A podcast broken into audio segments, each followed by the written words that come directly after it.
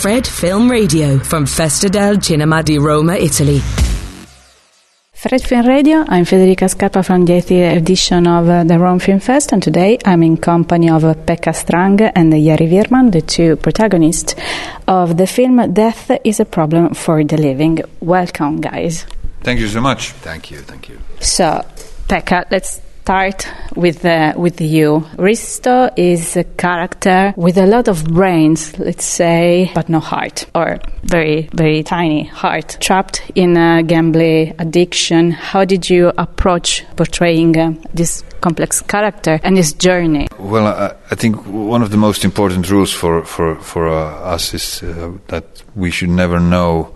Uh, we never know that we're in the middle of a big change as, as human beings, and I, I think that's uh, one of the, one of the ground stones for for uh, also this work, and uh, so uh, uh, and I didn't see him as a as a man without heart or a man with a lot of brains. I think that's uh, probably that, that there's some AD at some who wants to sell it, who has who has seen these like we we and we also live in a society now where everything has to be either or, and I think it uh, it's uh, for an actor the best way is to be both, not either or. So uh, yeah, uh, I approach it through through the the scenes and the, my knowledge of addiction.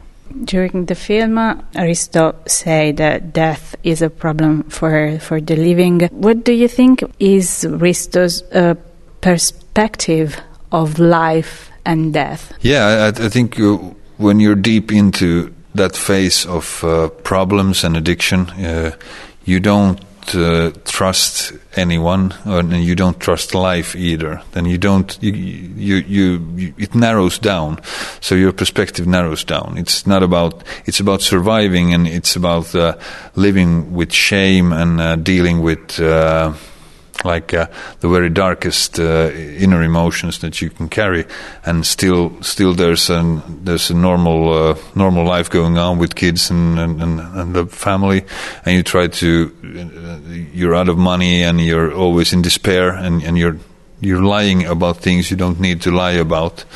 So I think uh, that's that's sort of the landscape he he's he's living in. Jari Arto is a character I, would say it's said in the film that it's uh, with uh, less than half brain, but I, I, think the most important thing of this character is that he's good. He, he no sense of revenge. He's uh, even if the people around him are very mean with uh, with him. How you approach this uh, this character? So so good. I didn't think that so so good, but uh, when I approaching that, it was um, like uh, we were speaking a lot with the director Teemu and Pekka and we our DOP Jyrki. We have a lot of time to be in rehearsals rooms, and we were talking about that. And I wanted to bring something good for that movie, but not holiness. We try to uh, that the character. We spoke a lot about that. We don't want to. It's a holy character, or how can you say that?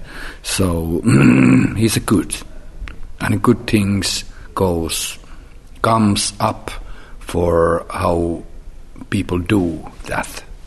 He also have this, uh, I'd say, this transformation during the um, the film, and his of self worth.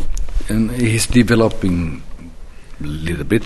And we were um, what you asked last was the before that question that we spoke a lot about that scene about in that movie that uh, is he gonna take this do that revenge mm so there was many things what he can do for this guy who let this uh, his things to the um, to the press or everything. So I think the Pekka invent keksiä that thing that he's not gonna do that revenge. So we all we were discussing about how to do the things so it, in the, we developing the, that script for right way. We were speaking a lot. What is the really good way to do that? So, so, but this, I don't know. Is the screen time develop? I don't know. Is Arto development? If you see that it's development, so it's good. Um, it's also a film that explores uh, the theme of friendship and uh, the strength of bond uh, between uh, Risto and uh, Arto. How did you uh, build and portray this uh, relationship? It's a when uh, when sometimes you see like couples in movies and you, you see how how, how a love story is, is sort of bigger and you start to imagine that oh maybe they are they are dating for real I, I think it was in A Star Is Born uh, what was it called in, in this uh, and uh, and in that the, everybody was like is, is, is Lady Gaga are they are they dating and uh, they had a really really honest and good chemistry and uh, I think it's the same here. I have the feeling when you met the, during the film that the film changed completely.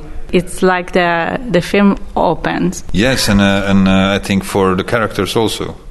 I mean, if you're if you're if they would have kept on living without each other, their lives would have been so so taken so different paths. So of course, in uh, Arto's case, maybe, but maybe he would still be alive. I don't know. We we will never know. But uh, uh, this is how their lives should go, and I think the the friendship was really important. Thank you very much, guys. Thank you. and this is Fred, the Festival Insider. Fred, Fred, Fred. 24 7 on Fred FM and smartphone app.